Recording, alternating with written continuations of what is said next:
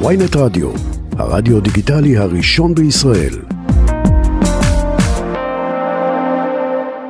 אה, איתנו על הקו חבר הכנסת עידן רול, סגן שר החוץ לשעבר אה, מיש עתיד, שלום לך חבר הכנסת רול. שלום לכם, ערב טוב. תגיד, מה, מה בוועדה, אתה תכננת אה, ככה להתקומם ושיוציאו אותך? אתם כמפלגה גם החלטתם שיהיה את הקפיצה על השולחנות והמכות על השולחנות וכל זה?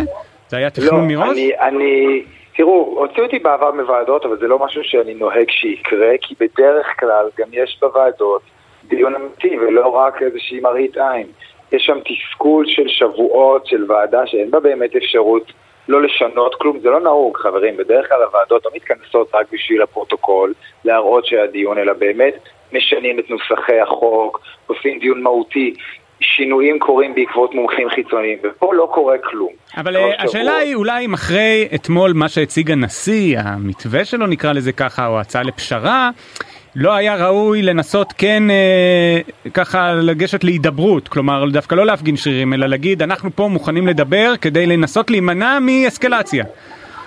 תראו, אני מאוד מעריך את הנשיא על היוזמה ועל הדברים שאמר, באמת, אני מאוד גאה אה, להיות במדינה שזה הנשיא שלה, אבל מה שהוא קיבל לצערי בתגובה מהממשלה הייתה אצבע בעין.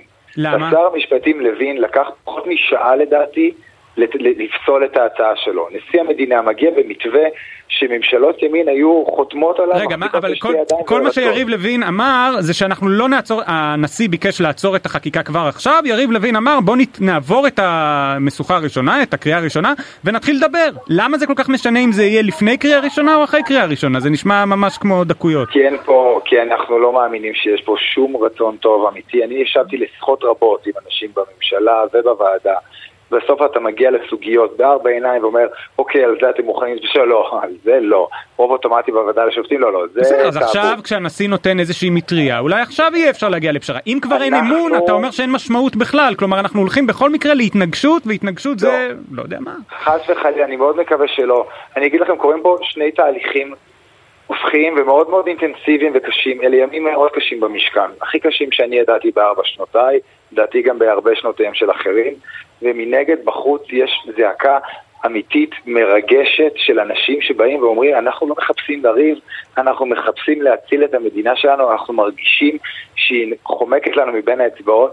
הממשלה הזאת צריכה להבין שהמחיר במרכאות של לעצור את החקיקה זמן מוגבל כדי להידבר, זה המינימום של להראות רצון לא טוב ולשקם את האמון. בואו נציג רגע את המצב כמו שהוא עכשיו. להם יש כוח, יש 64 מנדטים שהם יכולים לעשות מה בא להם. אין להם שום leverage, לכם אין שום leverage עליהם. אז הם באים ואומרים לכם, תקשיבו, אנחנו ממשיכים כדי שזה לא ייצר, כדי שבסוף תהיה רפורמה. רוצים תדברו, לא רוצים לא תדברו. למה לא לנצל את ההזדמנות לדבר אם בכל מקרה האפשרות השנייה היא פשוט שהם יעבירו את הרפורמה על הראש שלכם?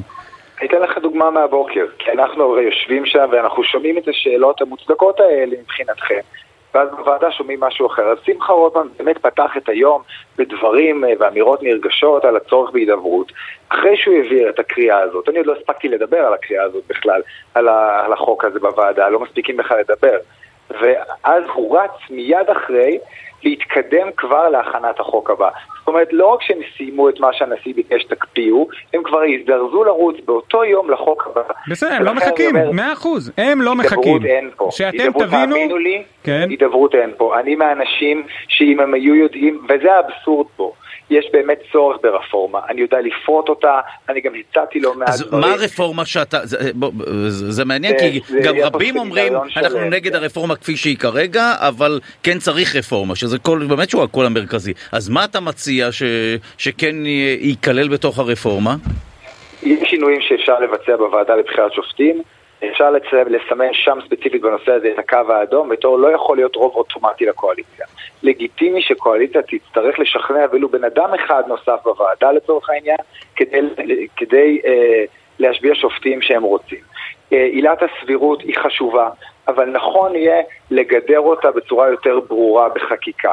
יש הרבה דברים, אפשר לצמצם ביקורת שיפוטית על חוקי יסוד, אבל רק אם מתחילים מחוק יסוד החקיקה ונותנים להם באמת מעמד עליון משוריין משמעותי כמו בחוקה, ולא השטות שיש היום שכל דבר שאתה רוצה שיקרה, שיהיה חוק יסוד, אתה פשוט מוסיף את המילים חוק יסוד, ואז אף אחד לא יוכל לבקר או לפסול את החוקים. מה, זה אחלה רעיונות, אני לא מבין למה לא ללכת איתם לצד השני. אין מי לדבר.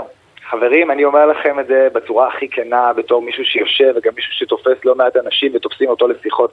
אין עם מי לדבר, הם רצים באמוק, הדרך הכי קלה שלהם לנסות למסמס את הדבר הזה ולהפנות אצבע מאשימה זה לומר אנחנו תראה זה היה יותר לדברות. משכנע אם הייתם מנסים לדבר אבל עכשיו אתם רק מנסים לשכנע אותם לעצור אני לא מבין מה ההתעקשות על הלעצור אם אפשר פשוט לדבר אבל אני גם אשאל אותך את הדבר הבא אני רואה שלפיד, יושב ראש המפלגה שלך ויושב ראש האופוזיציה, הוא צייץ הנשיא הרצוג הציב מתווה ראוי. אחד, עצירה מיידית של החקיקה, אחלה. שתיים, הדיון במת, במתווה יתקיים במשכן הנשיא במסגרת ועדה נשיאותית. אה, על, על מה הוא מדבר? זה לא היה אתמול בנאום. אה, זה מה שלפיד, זה ההצעה שלפיד הציע בזמנו. אה, הוא אומר הנשיא הרצוג הציב מתווה ראוי.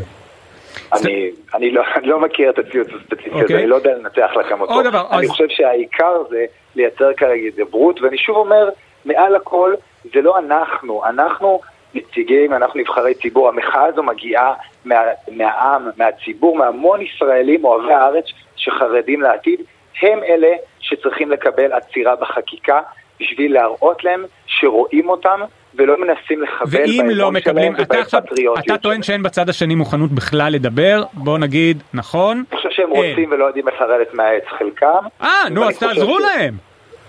אם הם רוצים לרדת מהעץ. כן. תראו, אני בתור אחד שמחזיק בידיעות אה, יותר פרו-רפורמה, אומר לכם שהצעת היסוד, זאת אומרת המתווה פתיחה של הנשיא, הוא הצעה מאוד מאוד טובה לימין.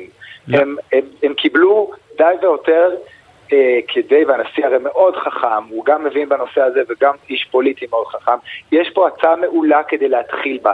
כל מה שהם צריכים לעשות זה להגיד שאפילו שבוע הם עוצרים את החקיקה.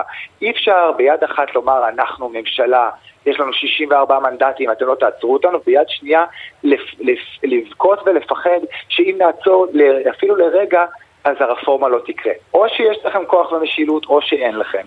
ואם אתם בטוחים ביכולת שלכם להעביר רפורמה, לא יקרה כלום אם תנסו רגע הידברות. אה, לא גישתי. שאלה קטנה, אתה כתבת גם כשאין לקואליציה טיעון שמחזיק מים, הם מוציאים את השד העדתי מהבקבוק, למה התכוונת?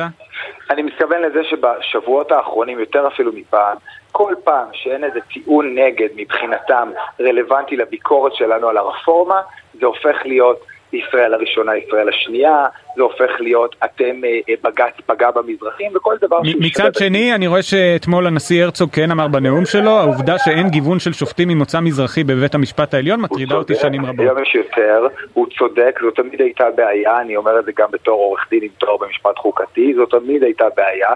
אבל לא מתקנים, לא מתקנים טעות אחת בטעות שנייה. לא מבצעים רפורמה דורסנית שבסוף מישהו יצטרך לבוא ולתקן אותה. יש פה הזדמנות היסטורית, יש הרבה חברי כנסת כמוני שמבחינתם להסדיר את הנושא הזה זה חלום מקצועי ואישי, והיו יושבים איתם והיו מעבירים פה רפורמה מדהימה, באמת, בתחושה גם שרותמת את הציבור, ואני לא לבד, יש עוד הרבה. זה, זה גם הטרגדיה של הדבר הזה. הדורסנות שלהם מונעת משהו שהיה קורה בקלות, כי יש נכונות בצד שלנו להמון חברי כנסת לעשות את הדבר הזה. יש עדיין אפשרות לשמוע את המצוקה של העם, לעשות, לעצור סוסים ולעשות את הדבר הנכון. חברים, מעבר למחלוקת הפוליטית, יש לנו ארץ אחת ועם אחד, ואנחנו ממש על סף אה, רגע היסטורי שלילי שיכול לסדוק את זה לנצח.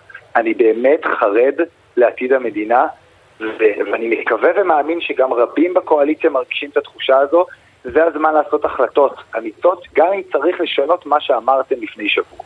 ראיתי, דבר אחרון, ראיתי שנתניהו הוציא לא מזמן גם uh, סרטון שבו הוא קורא uh, לאופוזיציה uh, לגלות אחריות ומנהיגות אה, ולרסן את ההפגנות, את ה... הוא מונה שם גם את הקפיצה היום שהייתה על השולחנות, גם את ההסתה שהוא מכנה את מה שאמר חולדאי אמר, וגם את הפגנת השמאל שבה קוראים לראש הממשלה בוגד, יש לך מה לענות לו? אתה אומר לי, אה, את זה אומר נתניהו, שכראש אופוזיציה מול הממשלה שלנו, הם שלחו אנשים אה, להטריד אה, ילדים של חברי כנסת מהקואליציה מחוץ לבתי ספר ולהפחיד אותם, הם נידו אנשים מבתי הכנסת שלהם והם סירבו להכיר בבנט ובלפיד כראשי ממשלה. תראו, אני מוכן, אה, אני, אני חושב שאני אפילו יוצא מהפוזיציה לעיתים קרובות, רוב הזמן אני לא בפוזיציה. אני חושב שהטפות מנתניהו על אה, יצירת דה-לגיטימציה ועל התנהלות אופוזיציונית זה, זה, זה קצת, אה, אתם יודעים, יש גם לאירוניה גבול. בסדר גמור, אה, עידן רול, חבר הכנסת וסגן שר החוץ לשעבר מיש עתיד, תודה רבה לך. תודה. תודה לכם, ערב טוב.